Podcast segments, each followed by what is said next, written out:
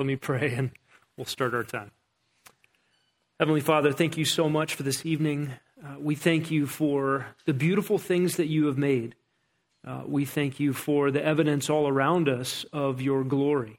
In fact, all creation shouts your glory. It's a remarkable thing to live here in the desert southwest and, and see a giant floodplain and the evidences of all that you did in destructive judgment in a worldwide flood.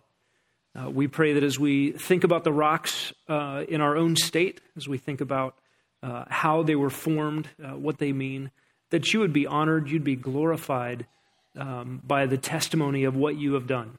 And uh, we pray that your word would reign supreme in our hearts, uh, that we would be those who herald your mercy at rescuing people from the flood and the warning of coming judgment for all those who don't find rescue in Christ.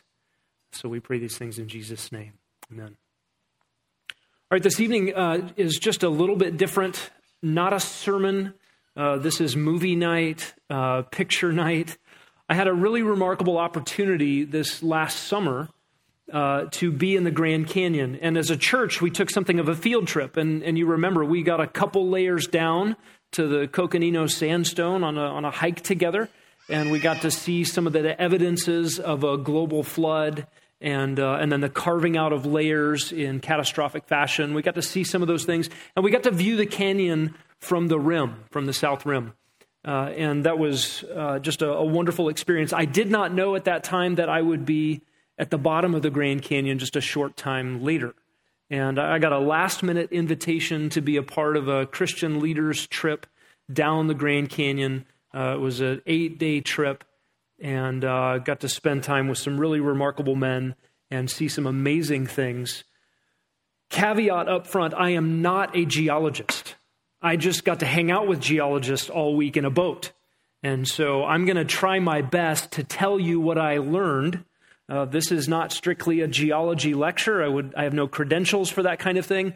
I'm only going to try to parrot what was told me uh, while I boated down the Grand Canyon with my lower jaw at the bottom of the boat, just agape. So um, I have more pictures and stories than we have time for this evening. I've tried to boil down some highlights to five significant lessons that I could share with you this evening. Um, but if you want more pictures, more stories, um, you'll have to come over to my house and be bored with the old school slideshow. Do you remember going over to people's house and they said, I want to tell you about my vacation? They got the 35 millimeter slides out and they went click, click, and you were asleep after like the seventh picture. You can come over to my house and we'll sort of reenact that kind of thing. I'll try to condense and summarize some exciting things for you this evening. So, lessons from the Grand Canyon, something of a book report of the book of my trip. And uh, I got to be there with those guys. It didn't work. Oh, the next one. It worked. All right. Uh, that is uh, Dr. William Barrick, Dr. Terry Mortensen, Dr. Andrew Snelling, and Dr. John Whitmore. Uh, Dr. Whitmore is a geology professor at Cedarville University. He knows everything about rocks. You can ask him anything about anything else, and he seems to know everything about everything else, too. He's just one of those really, really smart guys. Um, and then, uh, and he's on the on the right on the picture there. That's Dr. Whitmore. And then you have Terry Mortensen. Uh, Dr. Terry Mortensen uh, is uh, has a PhD, I believe, in the history and philosophy of origins studies. So he has studied all those who have studied origins for the past few hundred years, and uh, and has written extensively about that. So he kind of knows what everybody thinks about the age of the Earth. Um, and then next to him, you have Dr. William Barrick. And uh, Dr. Barrick was my Hebrew professor in seminary. He is a world class Old Testament scholar. Uh, and uh, just delightful to be on the trip with him. And then uh, next to Dr. Barrick on the left on the screen is Dr. Andrew Snelling. And Dr. Andrew Snelling uh, was a petroleum ge- geologist in Australia and uh, has been working in creation sciences for a long time. he is all these men take the Bible as real, literal history and they all know what they're talking about in the world of geology. And it was so amazing to be with these men. And we had 30 plus hours of geology and uh, Old Testament lectures from these men that was just worth their weight in gold. Um, And then these men would have their shirts off in a waterfall and be answering questions about rocks around you. And it was just really down to earth, humble guys, uh, but that knew everything in the fields they were talking about. And these men have counted the cost of what it means to embrace the foolishness of believing the Bible at face value. And so just to have a week with them and data dump and just glean everything we could I know these guys had to get tired of us asking, so is that Redwall limestone or is that Muav limestone? I can't remember. And we were supposed to memorize all the layers. We all had homework, we had assignments, we had books we were supposed to read, articles we were supposed to get through. We were supposed to know this stuff before we got into the canyon, so we didn't ask them stupid questions, and we still asked them stupid questions. And they were so gracious. Um, the design of this trip um, was to encourage. Um, pastors, seminary professors, uh, Christian college presidents to come to the Grand Canyon right here in our own state and see the, the evidence right there in front of you about what God did in the global flood. Because the Grand Canyon screams out realities that secular geology does not have answers for. And so they love to invite people who are, I'm not sure what I think about this. Do I believe the, the scientific consensus of the world or do I, leave, do I believe my Bible? Well, come to the Grand Canyon and we're just going to demonstrate to you that you can believe your Bible. Uh, just a really remarkable thing. So uh, we also had four river guides. Uh, these were the uh, burly men driving the boat and cooking all of our food and uh, taking care of us for the week. And then uh, this is the pile of men that went on the trip. Uh, there were men from Brazil, from Quebec, um, from Malaysia, from all over the United States, a couple of Arizona people. Um, maybe a familiar face for some of you. That's Clay Miller, pastor at Santan Bible Church. He and I went to seminary together. I did not know he was going to be on the trip, and we just got to hang out for a week. That was really remarkable. And then uh, you should recognize this face. Um, the, not the one on the left, but the one on the right is a rainbow trout uh, from, no, no, the one on the left is Massimo Malika. He's our missionary in Italy. I knew Massimo was going on the trip. He got a spot on this trip over a year ago.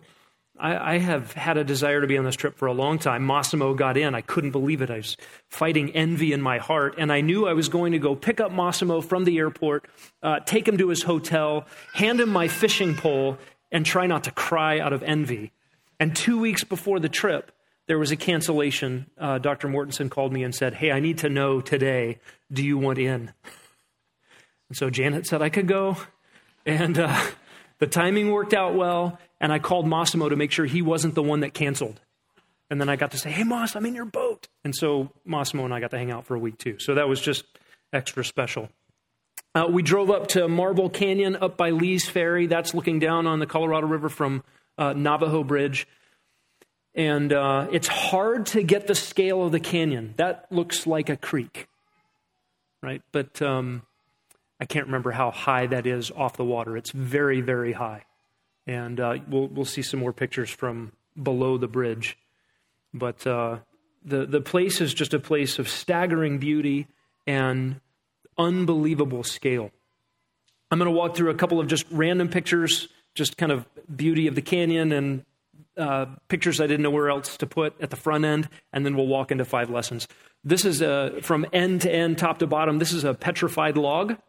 Uh, so we would stop at various places along the river, just get out and look at geological things. Um, this tree turned to stone didn't grow here. Uh, and if you've been to petrified forest uh, in the northern part of the state, um, that's probably a misnomer. Uh, there wasn't a forest there. Uh, those logs were all sheared off.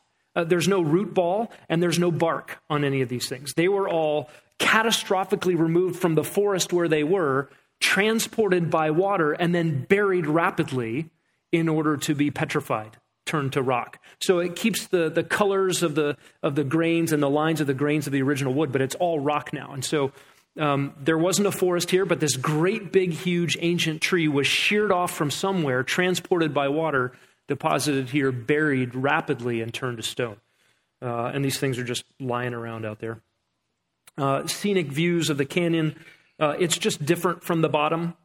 Uh, if, if you've ever had anybody have the chance to either hike a rim to rim or maybe go down to Phantom Ranch, okay, a few of you have done that yeah, just different views. I think you could spend your lifetime in the Grand Canyon and not exhaust its beauty. Uh, there's a bighorn sheep. We saw animals. Um, we did a lot of hiking. We went up a lot of side canyons and saw different things. We dug fossils in a lot of these canyons, not dug fossils, just found them on the ground. Um, everywhere we went, different kinds of scenery, lots of very narrow canyons to walk through, side washes and slot canyons. Uh, we hiked to waterfalls and uh, just some really pretty places. These little green oases in the middle of the desert, off in these little canyons. Uh, there's our four PhDs in a waterfall. Uh, I'm standing in a waterfall. Uh, there's another one of our friends, a rainbow trout. And then uh, here's a really ugly fish. That's a chub uh, native to the Colorado River. Um, slimy, ugly, and uh, we threw all the fish back. We didn't want to make our chefs cook for us. But uh, if it were only a fishing trip, it was wildly successful. There were just a lot of places to just throw in a line uh, for a quick second and find a beautiful rainbow trout and a couple ugly chub. It was typical for us to just have a spot on the beach and camp. Uh, we didn't have tents, we just had cots looking up at the stars. Uh, it was pretty warm uh, the week that we went, um, so you didn't need much. Uh, there weren't bugs. Um, we just kind of slept out in the open. Uh, we would form a, a circle of chairs uh, where we'd sit around. We'd get geology lectures or lectures from the Old Testament.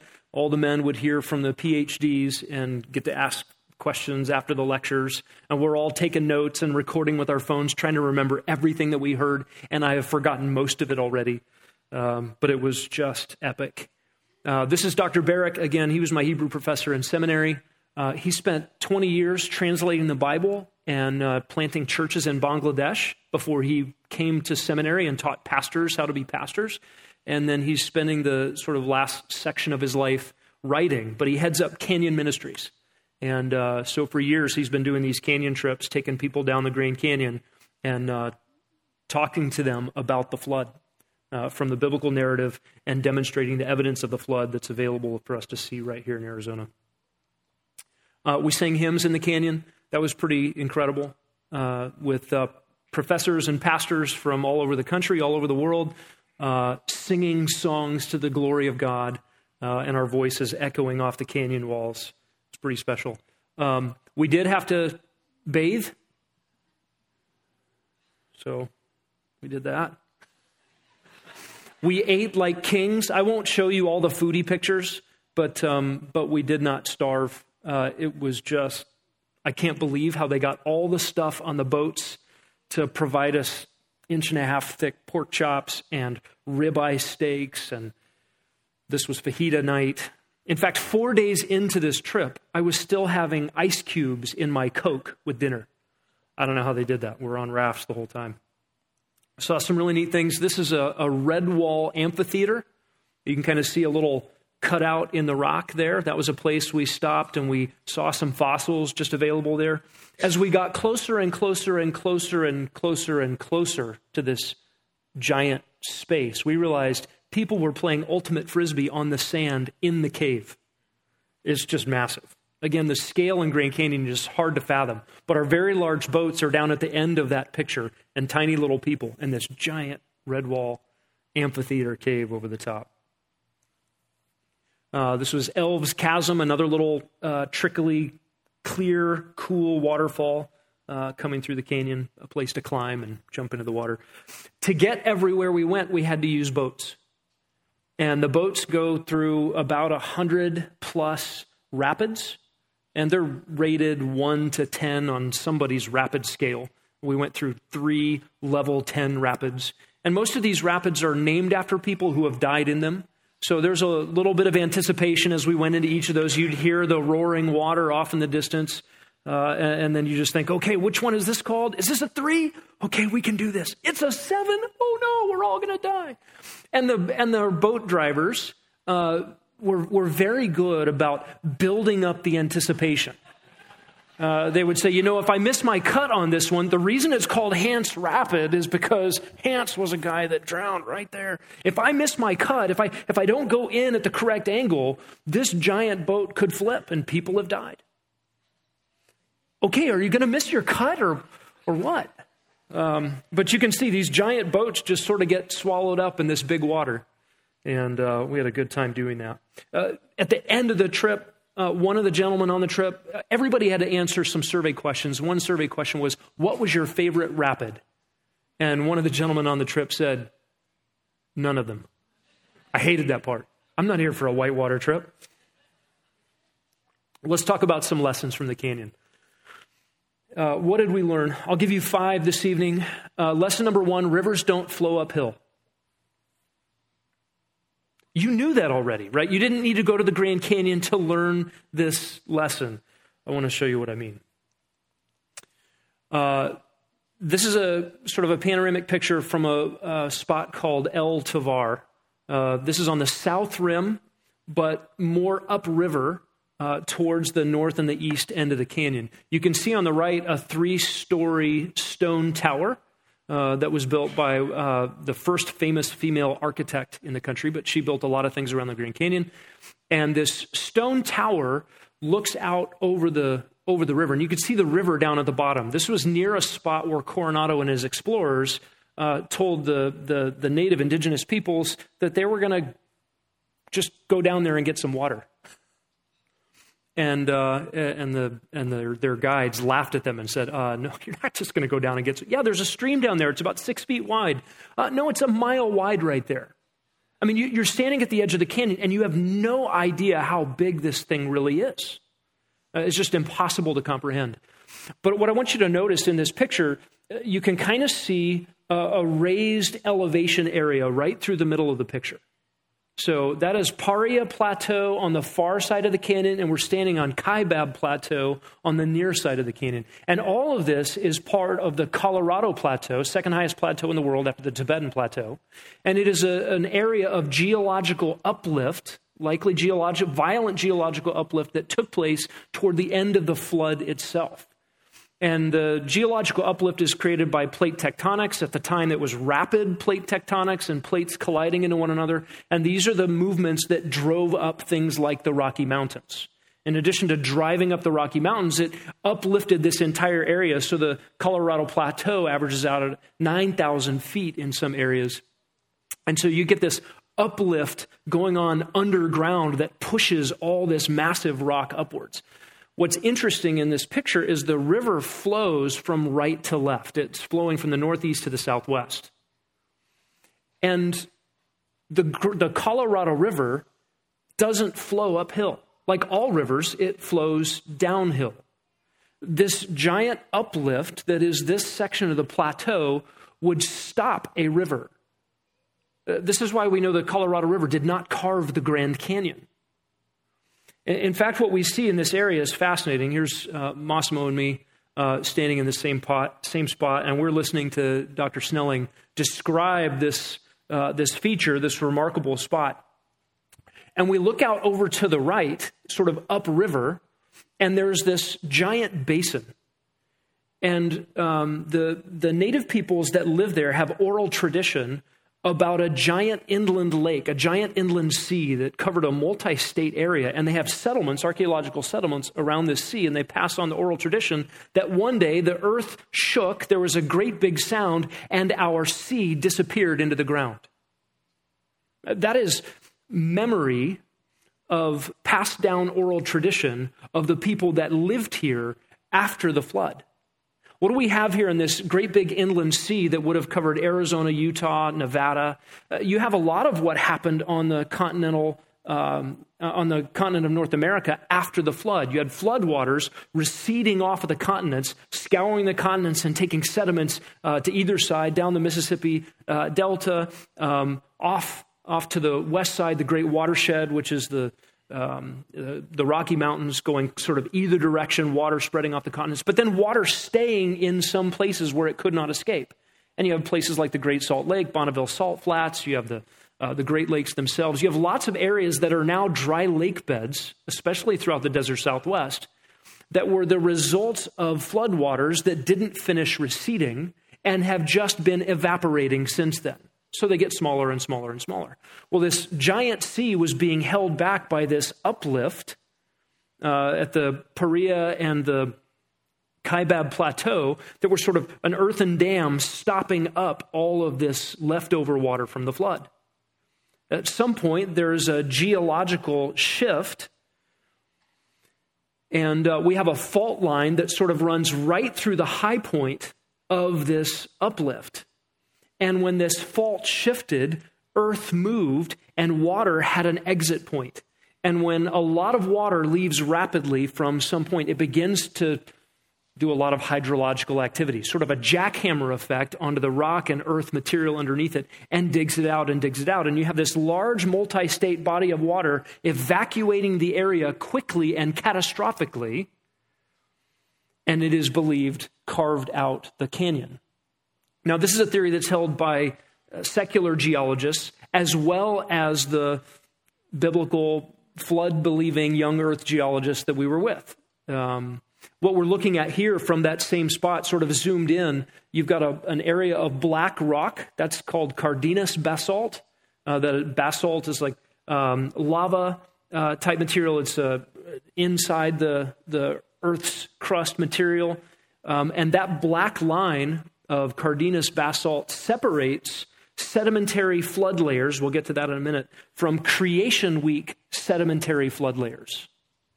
Um, and, and I probably just need to reference you to Andrew Snelling's book, Earth's Catastrophic Past. Two volumes, uh, great book, but it describes all of the, the geology related to the, the significant event that was the creation week and the significant event that was the flood, uh, the flood year.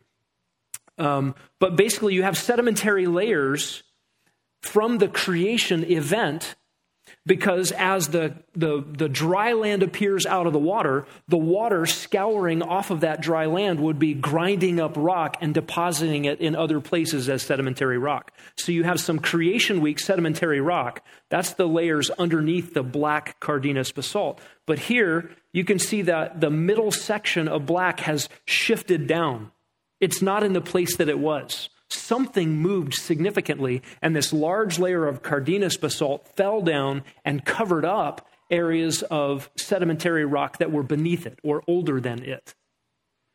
And it is believed this fault right here and this giant shift of earth is the event that is carried down in oral history by indigenous peoples and is the event that opened the floodgates for this inland sea to drain and carve the Grand Canyon. So the Colorado River never would have flowed uphill.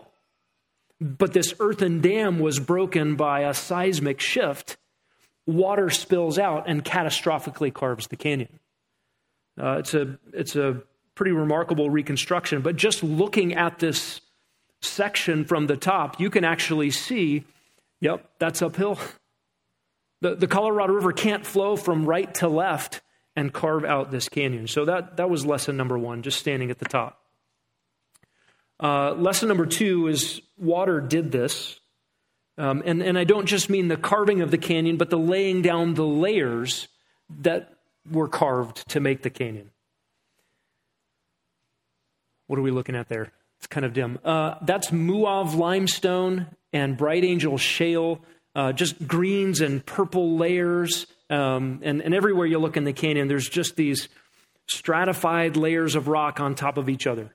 And uh, the clean lines between them indicate that these were laid down, um, you know, uh, in rapid succession on top of one another without erosion in between. Um, some, some significant things we learned um, was uh, John Whitmore is an expert in Coconino sandstone. He's written a dissertation on this, and this is just kind of his uh, expertise. He wears t shirts that say, Ask me about Coconino sandstone.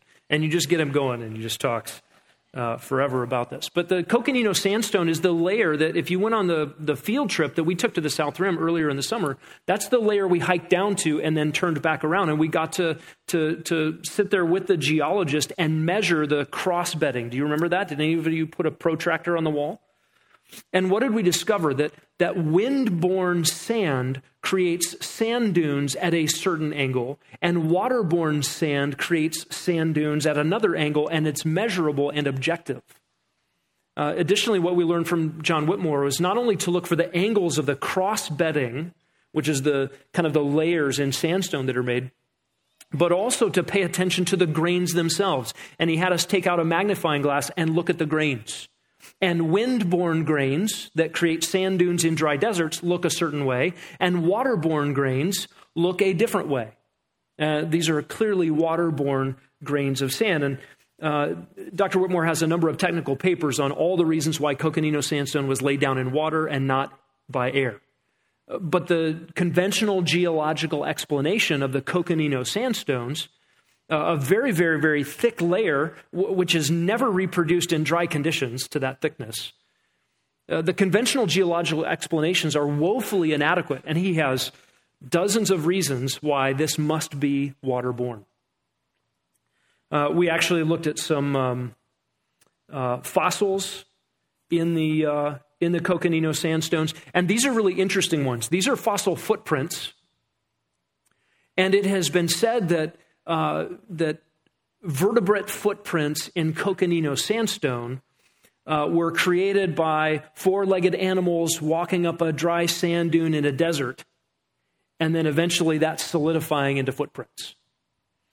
And just looking at these footprints here, uh, it's much easier to imagine sort of the, the wet embedding that happens here in the little layers, and you see the crinkles. Uh, what's interesting is they, they have, in the laboratory, put animals in sand, dry sand, wet sand, and then partially submerged sand, and just watch okay, what kind of tracks are made? Where do the claws go? How does the sand layer up against one another? And, and so, this kind of thing is one of those evidences that just so clearly demonstrates um, that these animals, by the way, many of which are sort of escaping in the same direction, interestingly enough, and going uphill, interestingly enough, leave these footprints in wet sand underwater that then gets rapidly buried to preserve the footprints. Um, pretty, pretty remarkable evidences. And it's just like you're just floating down the canyon, you pull over, you get out and you look, hey, look, there's some fossil footprints. Let's talk about those. Um, this map sort of depicts the, the range in which we find Coconino sandstone. That's one of the other evidences that the, the layers you see in the Grand Canyon, they show up all over the place. And this particular layer, the Coconino sandstone, shows up across a vast multi state area. In other words, this wasn't just a little desert area of sand dunes that somehow solidified uh, or were swallowed up by a shallow inland sea. This was something totally different a rapid transmission of sedimentary material over a large area. And then on top of that was piled all these other layers. Uh, throughout the various layers, we found a, a bunch of different marine fossils. Uh, I can't remember what layer of rock this is, but this is a large coral. That coral is uh, probably three times as large as my hand. That was a pretty large fossil. And that was just sitting in a rock in that big amphitheater that we saw. Um, this right here is a nautiloid fossil. Uh, nautiloid is a multi-chambered shell. I don't know if it shows up that well in the picture. You kind of see the outline, but you, if you look close, you can see the multi-chambers in there that the nautiloid would use to go up and down, kind of like a submarine, put water in, pressurize, uh, be able to rise and fall in the water. And what's interesting is these nautiloid fossils happen in the same layer across that multi-state area and the nautiloids themselves are all pointing the same direction. They're kind of a conical shaped shell. And uh, the, what's been demonstrated in the lab is these would go the same, point the same direction um, in concurrence with a current that is flowing.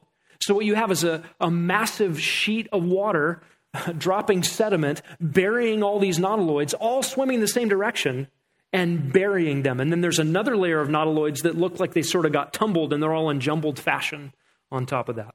So uh, another, just lots of remarkable evidences. These are corals and uh, crinoid fossils. Um, here's a large uh, kind of branch of coral, um, some, I think, shells and more crinoids. Uh, that's kind of like a, a fern type uh, coral, uh, marine coral. So, throughout the layers, you see evidences that rapid burial of marine environments uh, happened. And, and by the way, the only way you make fossils, we've learned this already, the only way you make fossils is by uh, rapid burial, the evacuation of the kinds of things that would deteriorate organic material, and then pressure, which means layers and layers and layers and layers and layers. Normally, when something dies, it rots or gets scavenged, in order to create a fossil, uh, you have to bury something, remove all the deterioration factors, and, um, and bury it deeply. All right, lesson number three 450 million years don't exist. 450 million years don't exist. If you're used to thinking about the Grand Canyon or geological formations uh, or layers and layers of rocks or the, the rocks all around us here in this valley uh, in terms of millions and millions of years, uh, that's sort of what we all grow up with in school. It's what we learn. It just becomes part of the nomenclature. I want to subtract 450 million years from the geological column. I'm not going to subtract it, it was never there. But with a couple of simple photographs, we can demonstrate that there's some uh, missing time. Do you notice anything about these layers of rocks? What do you see?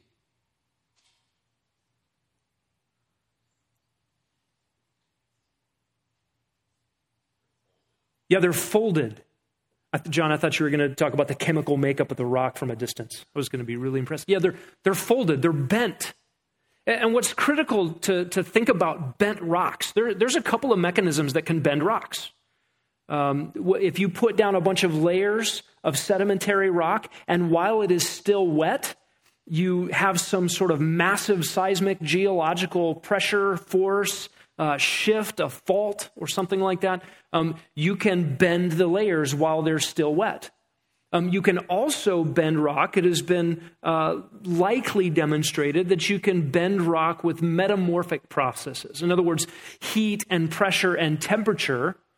Uh, but the metamorphic bending of rocks changes the rocks at the molecular, not at the molecular level, but at the microscopic level. It changes their makeup.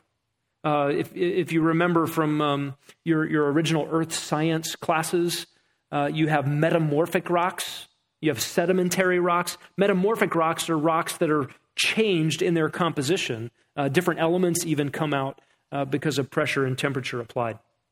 These are sedimentary rocks that have been bent. And if you've ever tried to take a, a piece of the, the slate tile out in the foyer here and, and just gently bend it, you know, curve it. Maybe put an S bend in it or a, a U bend. What does it do? It just breaks because it's brittle. Uh, if you go up to Hole in the Rock, anybody ever hike Hole in the Rock over there in North Tempe? Um, all of that sandstone that is there. Um, what would happen if you tried to bend layers of that? It would simply break and fall apart. Uh, once it's solidified, it is totally brittle. These are layers and layers and layers. In fact, in some of these places, 3,000 feet of layers that have bends and waves in them from top to bottom. Uh, this is a really remarkable feature, and we saw this in quite a few places in the Grand Canyon. Uh, there's a pretty violent bend. I hope you can get sort of the scale of these things. These are multi story high blocks of very heavy rock that have just been sort of folded up. It's pretty dramatic. This is Dr. Andrew Snelling um, standing. He's standing on the boat in the foreground, and in the background is this uh, giant sort of S bend of Tapeats sandstone. Now, Tapeats sandstone is at the bottom layer of flood sedimentary layers. So, layers of rock laid down by the flood. The top Tapeats sandstone is at the bottom of those, right near the great unconformity. We'll talk about that in a moment. And here, uh, Dr. Snelling is standing in front of it, and he's explaining to us how these rocks got bent and folded up. And the conventional geology dates these rocks at 500 million years old. That's half a billion. Uh, the conventional geology says these rocks were put down 500 million years ago. And conventional geology says the seismic activity that folded the rocks happened 50 million years ago. They date the fault line, the, the violent geological activity that folded these sandstones at 50 million years. That's a 450 million year difference. In other words, the, the seismic shift that folded these rocks happened 450 million years after they were laid down. Uh, those rocks are rockified. They're dried out. They're not wet. They're not wet layers anymore. They're not pliable. And so, what Dr. Snelling has done is he has sampled these rocks personally. He's taken, I don't know, over 100 river trips down, down the Grand Canyon and done real scientific work. They, they have taken the, the rock samples from these strata, both at the folds and uh, far away from the folds in the same layers, and compared them under the microscope. And just asked the question have these rocks been changed by temperature and pressure, or do, have they maintained their um, integrity as sandstone, just like the other layers. And it is so clear, not only from the macro, just seeing this picture, um, but also in the micro, uh, looking through the microscope and looking at the, the structure of the stone itself. Uh, thin layers hasn't changed still the same. In other words, the only way this could have formed is if the seismic activity that bent these rocks and all the layers 3,000 feet up from these rocks if it was still all wet. That single picture erases 450 million years from the geologic record. Do you understand why millions of years is a problem in the Grand Canyon? And, and all you have to do is go down to the bottom of it and look and see. Uh, we, we don't have to be browbeaten with the conventional geology. All right, lesson number four uh, something is wrong with your dating methods. Right? I kiss dating goodbye. No, not that kind of dating. I mean, how we date rocks, how we decide how old or how young rocks are. What is this a picture of? Okay, this is a picture of lava, uh, sort of the, the dark on the left is, is lava flow. It's cooled, and it's not red hot, it's, it's been cool for a while. But it has spilled off the edge of the canyon and has come down into the riverbed. Um, this is a pretty remarkable scene in Grand Canyon. Uh, you're looking at the north rim there. On the north rim, there were 102 volcanoes. On the south rim, there were two volcanoes that at the same time spewed lava over a, the, the plateaus on either side, and it spilled over down the edges of the canyon, covering up the layers of the walls of the canyon and down into the canyon gorge. And, and these lava flows built up a large lava dam that actually held back the, the river for some time. And the, the basalt lavas happen to be brittle. They, they break apart with the force of water, and eventually they gave way. And this thousand foot high dam broke apart and then the, the river or the water that was held back by it crashed through and carved out more canyon within the canyon below the dam. And what's remarkable in just floating past these lava flows, you can see the places where the, the side walls of, these, of this lava dam were broken apart. And uh, We'll, we'll, talk in a moment about why that's important. Here's sort of a, a, broader swath. All that big sort of triangle delta area is, is lava flow off of those plateaus. I mean, this is a massive amount of basalt lava coming off the top of the, the volcanoes at the plateau on top of the Grand Canyon, spilling down into the Grand Canyon. Um, it, it, may be kind of hard to see what's going on here. These are uh, sort of cooling veins of the lava that when the lava cooled, it crystallizes into these giant hexagonal tubes uh, that are all kind of stuck together, uh, six sided long crystal things. And, and, they make all these really interesting shapes on the wall. Uh, here's some of those up close. And uh, this was about a three story high wall of hexagonal cooled lava. Uh, here, here's a close up. You can see kind of the end view of those long sticks of, of cooled lava.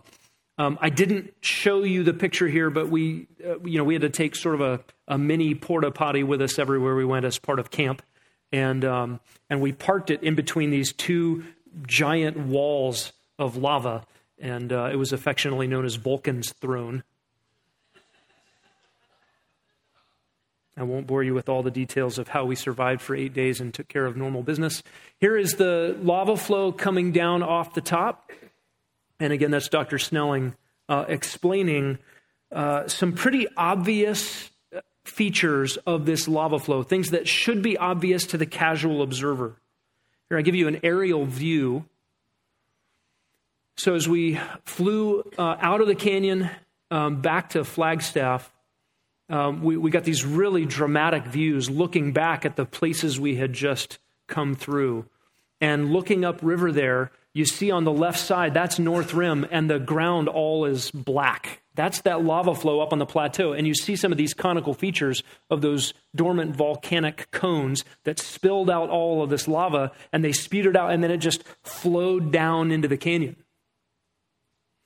Now, if you were to think about the process here, just as an observer, if you're going to be a detective and say, I wonder how this happened, and I'm going to give you three events, and, and I want you to think about putting them in order. Okay, just think about putting these in order. Um, lava spews out of the volcanoes. That's one event. Okay. Um, the canyon uh, gets carved catastrophically by water pouring through this area. Okay, that's another event. And then another event is the laying down of the layers that were then carved out. Oh, see, I used then. I'm already telling you which one came first. What do you think happened first? Did the layers go down? Did the canyon get carved? Or did the volcanoes erupt? What's the first event? The layers were put down. What's the third event? Trick question. The volcanoes blew up. What's in the middle? The canyon was carved. The conventional dating for these events. We talked about the Tapeats sandstone, the lowest layer of flood sedimentary rock, is dated conventionally at 500 million years.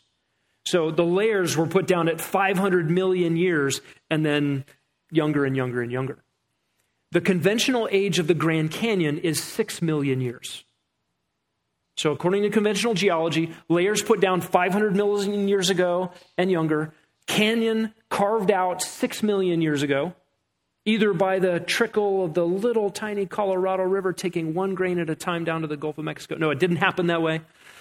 a lot of reasons why that didn't happen that way. We won't, we won't talk about that lesson. But or by some catastrophic event, an inland sea breaking loose and catastrophically carving it, kind of like the, the canyons carved after Mount St. Helens erupted in 1980, happened in a day. But at, at some point, you have to recognize the layers have to be down before you can carve the canyon.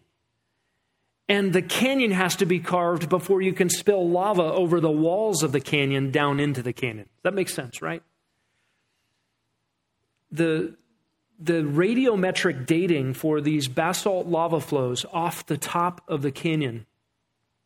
Um, this is potassium argon dated at 0.44 to 1.2 million years, so half a million years to a million years old. Um, another potassium argon dated the olivine grains inside the lava at 20 to 46 million years old. Uh, on my desk in, uh, in my office, I have, a, I have a bit of volcanic rock that has olivine grains in it. You can come into my office and see it sometime. Uh, I got it in Hawaii and, and brought it home. And I asked some of the geologists that come through here from time to time, okay, what is this? And he said, it's basalt lava with olivine grains in it. And what's interesting is in the Grand Canyon, they've dated the, the, the, green olivine grains inside the lava to be 20 to 46 million years old, while the lava itself is half a million to 1 million years old. There's something wrong with that. And then rubidium strontium age is given at 1143 million years.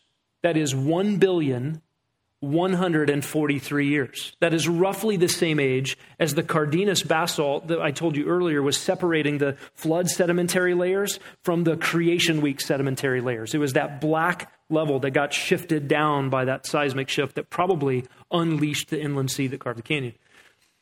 1100 million years are given for the Cardenas basalt, which is uh, below flood layers and 1143 million years are given for the basalt lavas that flowed out of the volcanoes at the top of the Grand Canyon. So, roughly the same age. And they are hundreds of millions of years apart from each other in the geologic column. There's something wrong with the dating. And then the most remarkable one is the lead lead age given of 2.6 billion years. Okay, let's just back up for a second. Tapeats sandstone put down 500 million years ago the canyon carved out six million years ago, and the volcanoes that blew up on the top and flowed down into the canyon blew up 2.6 billion years ago. I'm just going to say there is something wrong with your dating methods, and you should kiss radiometric dating goodbye. Uh oh, something happened. Okay, next. I, I pushed the wrong button or something here. Nope, here we go. We got that one. Okay, uh, lesson number five God judges sin. That is the lesson of the Grand Canyon. All these layers of rock were put down, and we might not ever have seen them had not God ran water catastrophically through the area and carved it out so that we could see all of these layers. And you have to recognize the lenses through which we look at the rocks are the critical issue. The rocks are just the rocks, they're, they're just there. But people interpret them through the lens of their worldview, through their presuppositions, what they already believe, through their anti supernaturalistic commitments, pre commitments.